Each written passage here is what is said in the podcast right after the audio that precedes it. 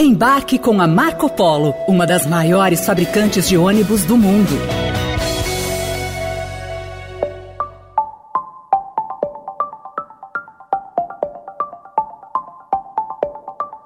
Dois dos 11 ministros do Supremo Tribunal Federal completam 75 anos em 2023, a idade de aposentadoria compulsória para os membros da corte. O primeiro é Ricardo Lewandowski, que faz aniversário no mês de maio.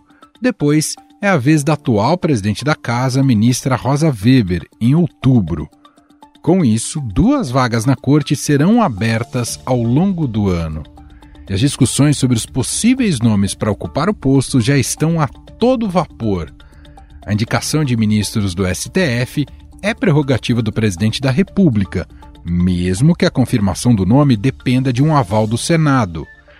Desde antes, mesmo da posse, representantes da área jurídica da equipe de Lula já discutem e traçam os perfis e nomes cotados para a vaga. Acho que ele volta aos parâmetros que ele próprio fixou lá, no sentido de procurar pessoas com carreira consolidada, com biografia, com currículo e um compromisso férreo com a Constituição.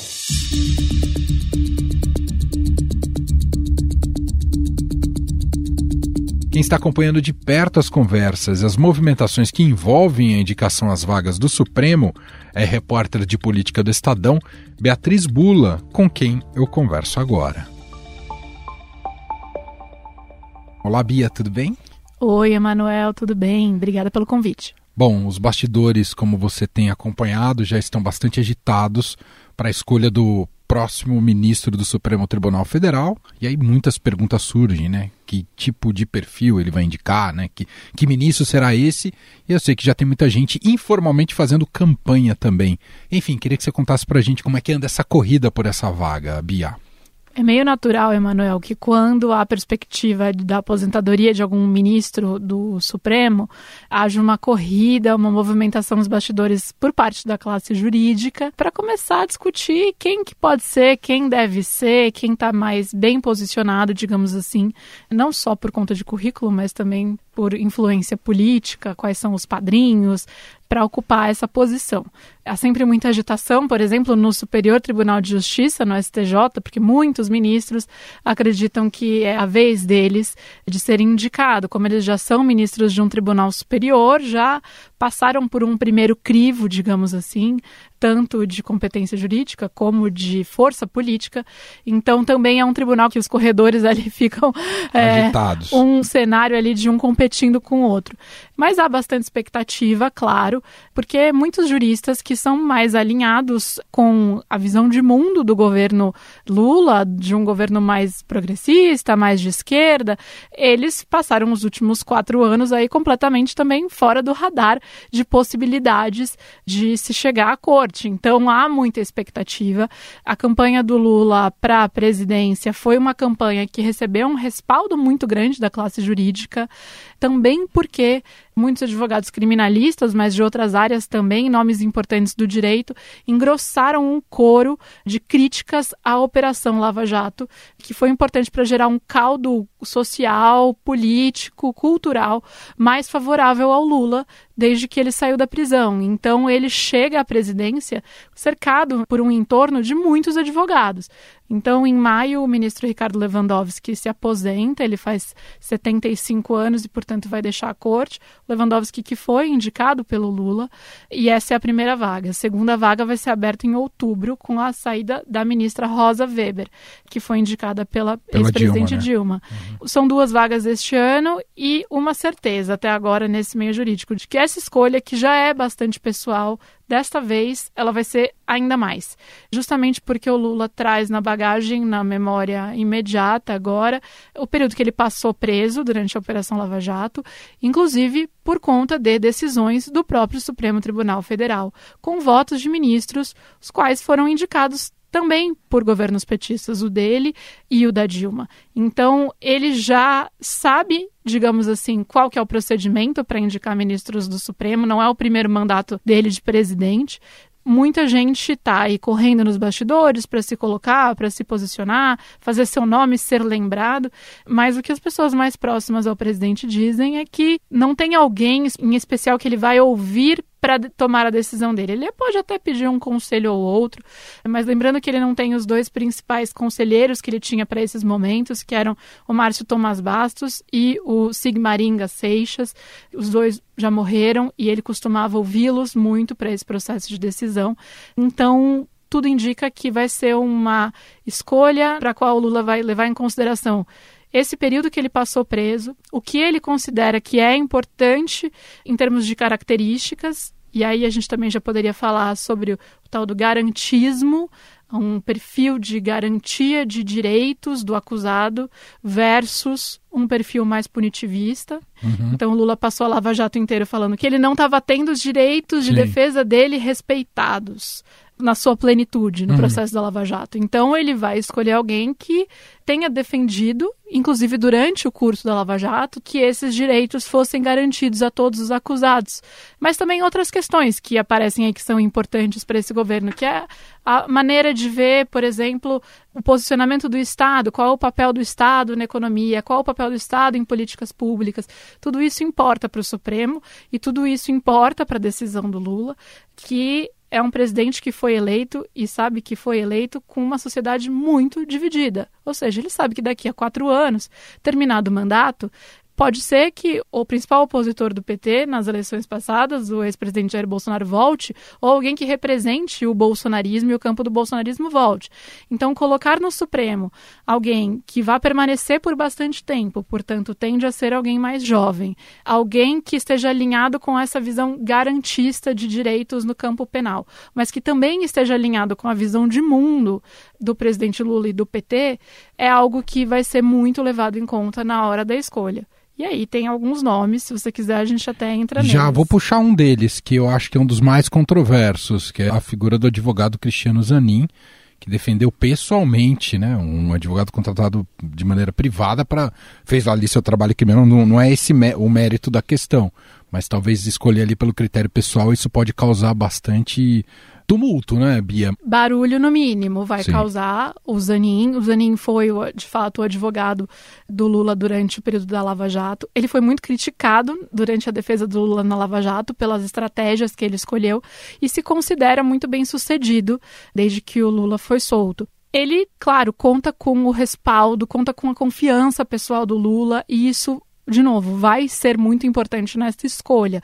O Lula não quer se decepcionar com o ministro que ele coloca lá, como provavelmente aconteceu em alguns momentos no curso da Lava Jato. Então, o Zanin está muito bem posicionado o que todas as pessoas com quem eu converso me dizem é que se o Lula escolher o Zanin, o Zanin será. Pode haver o barulho que houver. É uma escolha do presidente, é preciso cumprir requisitos constitucionais, mas que são requisitos bastante amplos ali.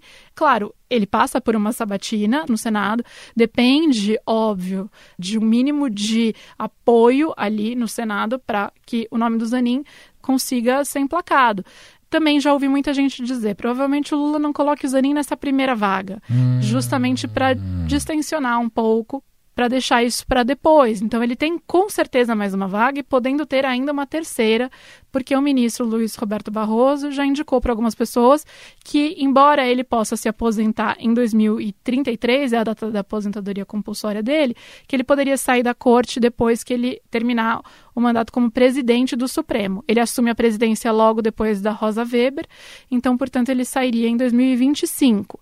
Se isso se confirmar, mas claro, o Barroso não precisa e ele pode, inclusive, mesmo que ele esteja decidido, mudar de ideia daqui até lá. Claro. Mas com certeza o Lula tem pelo menos mais uma vaga. Então se especula também se ele não deixaria o Zanin para uma segunda indicação, para que os holofotes que estão em torno dele nessa primeira. Não contratar crise, né? Exato. Por outro lado, a segunda indicação é a saída da Rosa. O Supremo tem 11 ministros, sendo nove homens, duas mulheres. Só três mulheres na história que já ocuparam cadeiras no Supremo. Então, vamos supor, se ele colocar um homem nessa primeira indicação, e aí colocar o Zanin na segunda indicação, ele não só não vai ampliar o número de mulheres, como ele vai diminuir, o número de mulheres. Mas, de novo, também pessoas que estão mais próximas dele relatam que essa não é exatamente a preocupação. Lembram que há outros cargos no meio jurídico, como vagas para o STJ, que vão ser indicadas também no mandato do Lula, e que ele poderia, portanto, colocar mulheres nessas posições. Enfim, a ver, mas são todas as coisas que estão na mesa.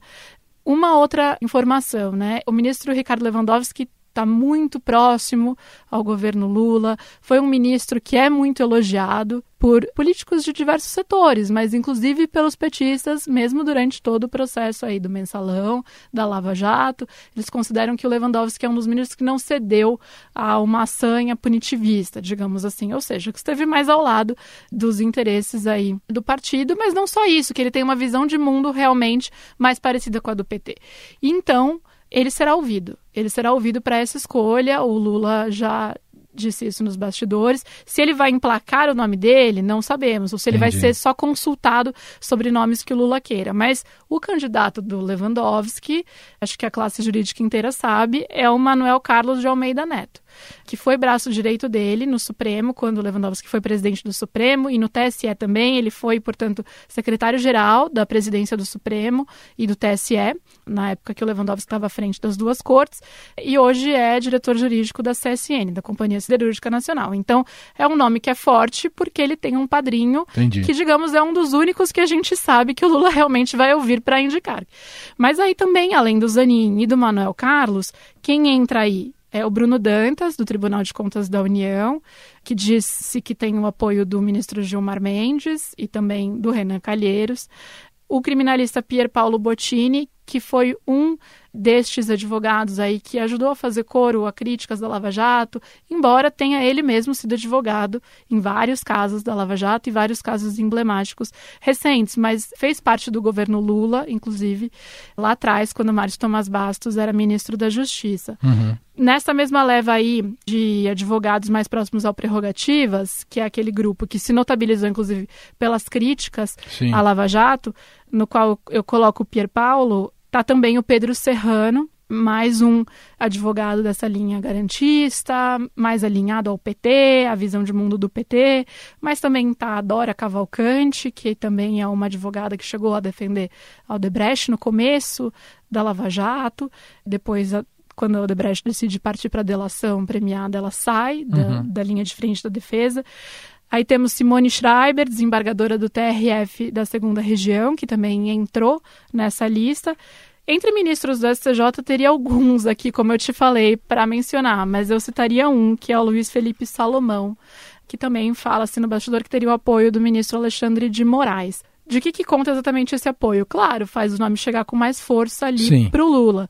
Mas ele vai ouvir o Alexandre ou o Gilmar? Não sabemos. O Lewandowski a gente sabe que ele vai ouvir. O Alexandre foi indicado pelo Temer e o Gilmar Isso. pelo Fernando Henrique. Uhum. Exato.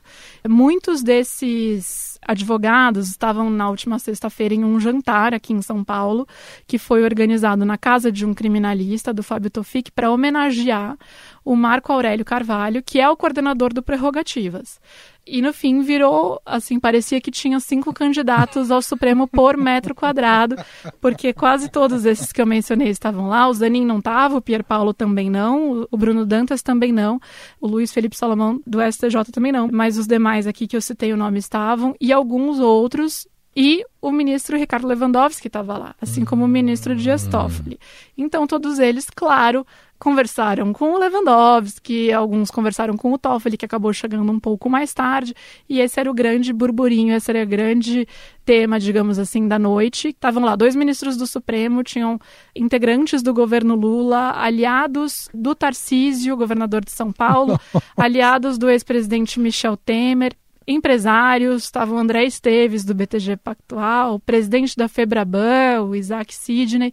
Então, só para mostrar o prestígio que esse grupo Prerrogativas tem junto ao atual governo, né? Esses nomes não estariam lá se não fosse, de fato, um pessoal com muita entrada aí no governo. Portanto, só reforça a tese de que o escolhido para o Supremo ou terá a bênção do prerrogativas ou terá minimamente alinhado. Não é tanto o caso do Zanin. O Zanin não é tão próximo ao prerrogativas. O capital do Zanin é a proximidade com Lula, né? Exatamente, o fato de ter sido, sido. responsável uhum. pela defesa dele durante a Lava Jato, uhum. esse uhum. é com certeza, mesmo sob críticas de muitos advogados Sim. também próximos Sim. ao Lula. Bom, esses bastidores seguirão intensos. maio, né? A escolha. É, tudo indica que o Lewandowski deve. Ele já falou para algumas pessoas próximas que algumas semanas antes do café esfriar, ele, ele diz, já deixa. ele pode sair do Supremo. Então, talvez é uma, seja uma decisão para abril. Parece longe, mas para tá quem está correndo pela vaga é amanhã já. Sem dúvida, sem dúvida. Seguiremos acompanhando. Essa é Beatriz Bula, repórter de política aqui do Estadão, mais uma vez participando com a gente. Obrigado, Bia. Eu que agradeço.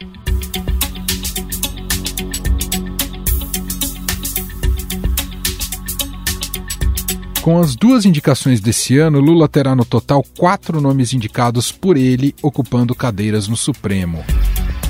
Além dos dois novos nomes, a ministra Carmen Lúcia e o ministro Dias Toffoli foram indicações do presidente nos mandatos anteriores. O próprio Ricardo Lewandowski, que será substituído em maio, também foi indicado por Lula em 2006.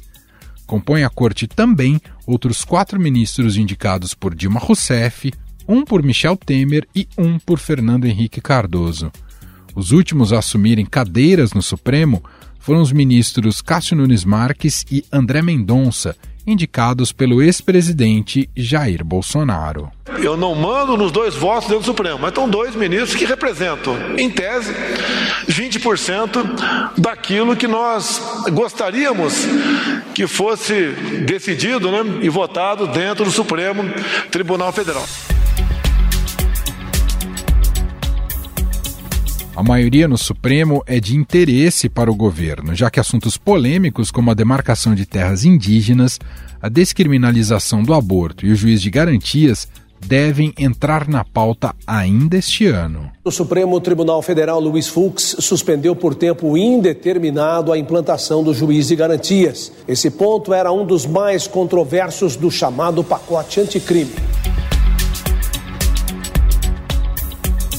Com a atuação cada vez mais politizada do Supremo ao longo dos últimos anos, ampliou-se a percepção de que a escolha de novos ministros é baseada em interesses próprios e não por critérios técnicos. Presidente Lula vai seguir a mesma lógica, ainda mais depois de seu passado recente na prisão? Quais são as consequências de uma corte que muitas vezes é formada com base no clientelismo? Para falar mais sobre esse tema, vamos conversar com Elival Ramos, professor titular de Direito Constitucional da Faculdade de Direito da USP.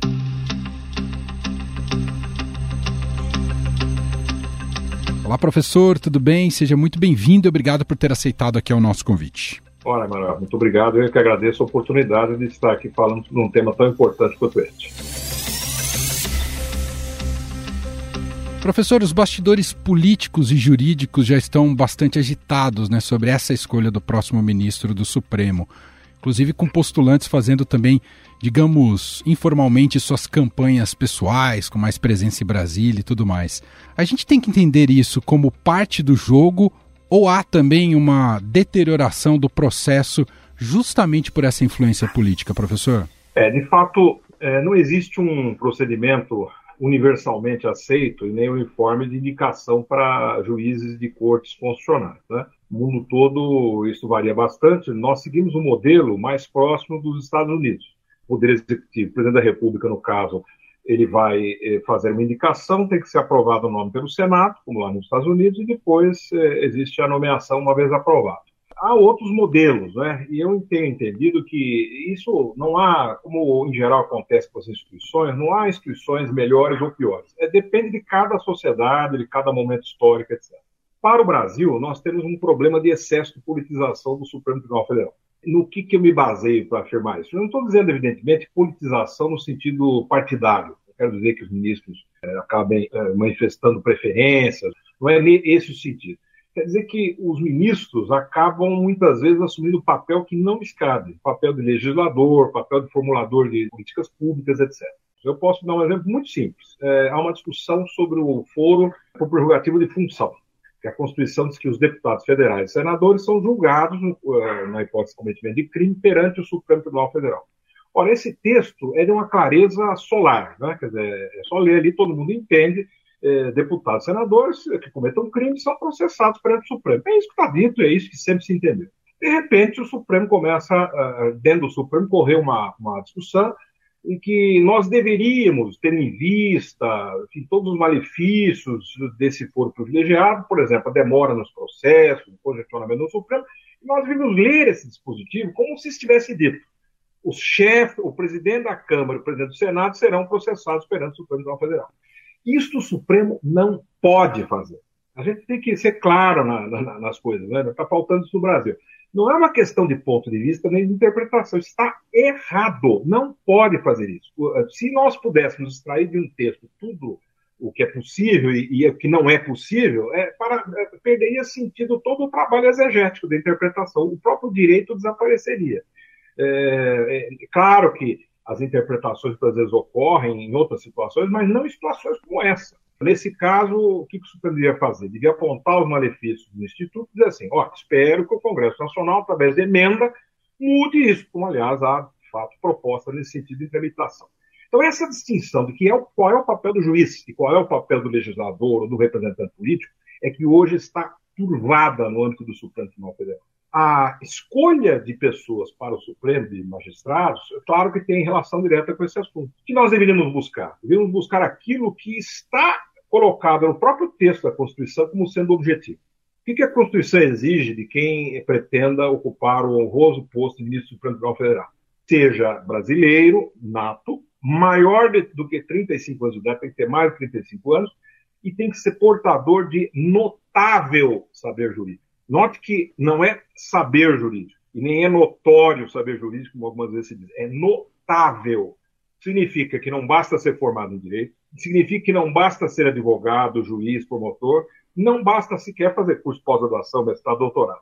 Tem que ser alguém reconhecido pela comunidade jurídica como sendo uma pessoa, de fato, conhece direito muito acima da média. Olha, o procedimento de escolha não favorece. O que nós temos visto é que o presidente da República, como ele precisa muito do Supremo, que cada vez mais interfere nas políticas públicas, ele precisa, para poder governar, ele vai querer ali não tanto um juiz com notável saber jurídico e independência funcional, mas vai querer ali um aliado político. Normalmente hoje está se buscando alguém jovem, que vai ficar muitos anos ali, já que a nomeação é vitalícia, e que tenha é, afinidade ideológica ou alguma proximidade pessoal com quem está indicando.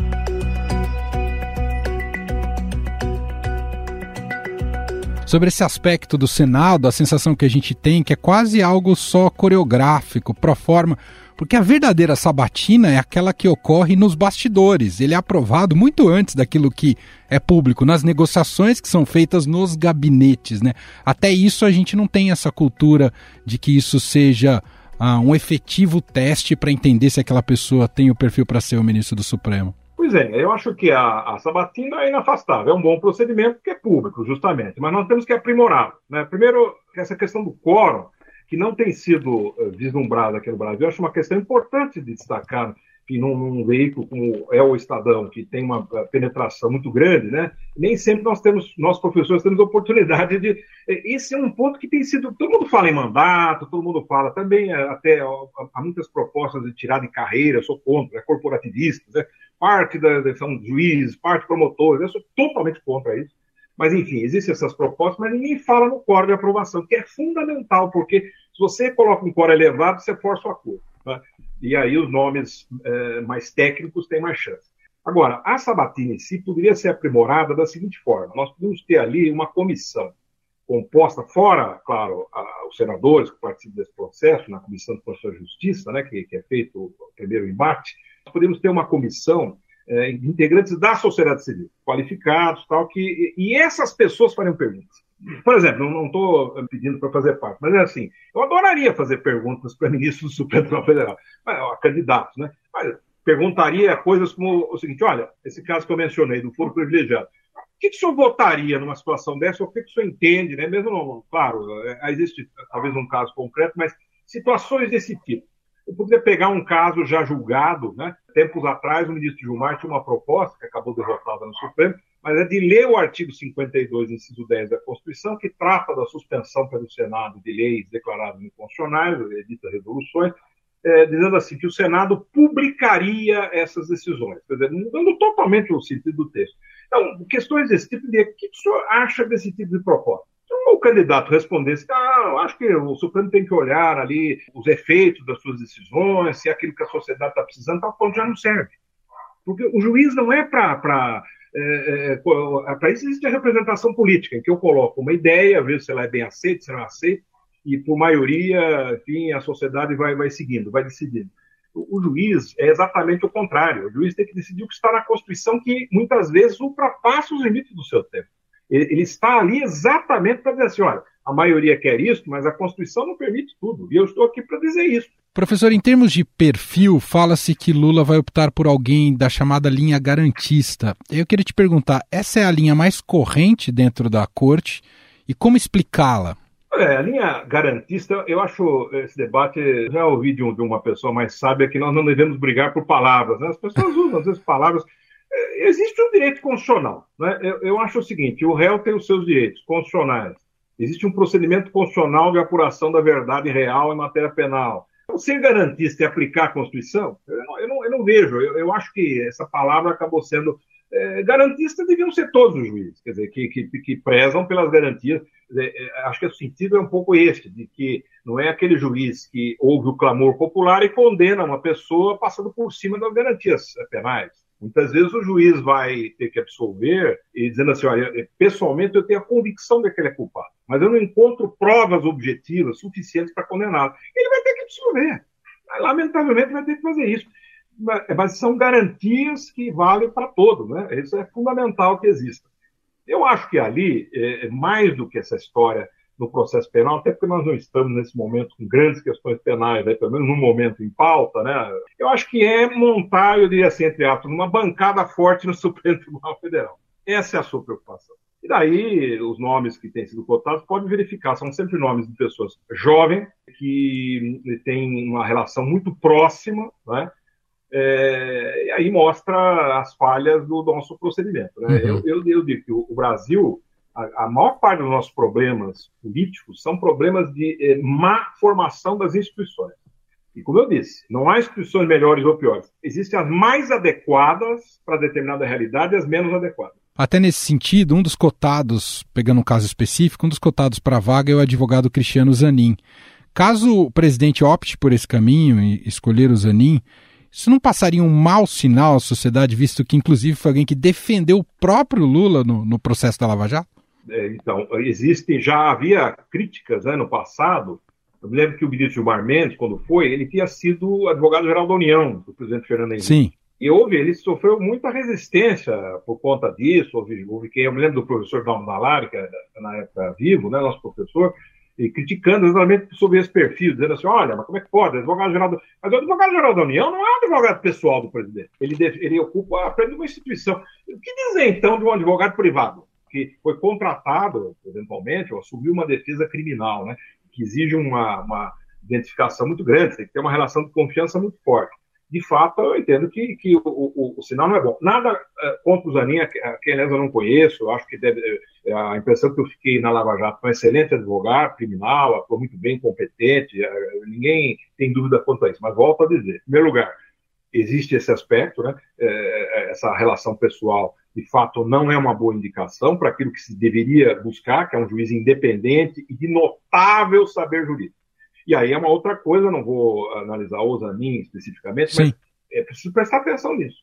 Notável saber jurídico não é um saber jurídico qualquer. Né? E é isso que o Constituinte escreveu, porque senão não teria escrito é, indicar juízes para o Supremo Tribunal Federal com uh, formação em direito.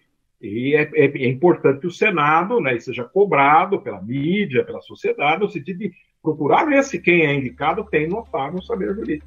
Muito bem, nós ouvimos aqui Elival Ramos, professor de Direito Constitucional da Faculdade de Direito da USP. Professor, muito obrigado aqui pela entrevista, um abraço e até a próxima. Um abraço, Manuel. Foi um grande prazer. Espero poder voltar mais vezes para discutir esses assuntos que são tão importantes para o país. Muito obrigado. Estadão Notícias.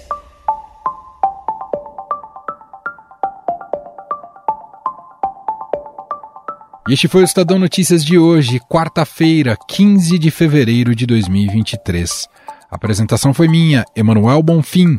Na produção, edição e roteiro, Jefferson Perleberg, Bárbara Rubira e Gabriela Forte. A montagem é de Moacir Biasi. Escreva para a gente no e-mail podcast@estadão.com. Um abraço para você e até mais.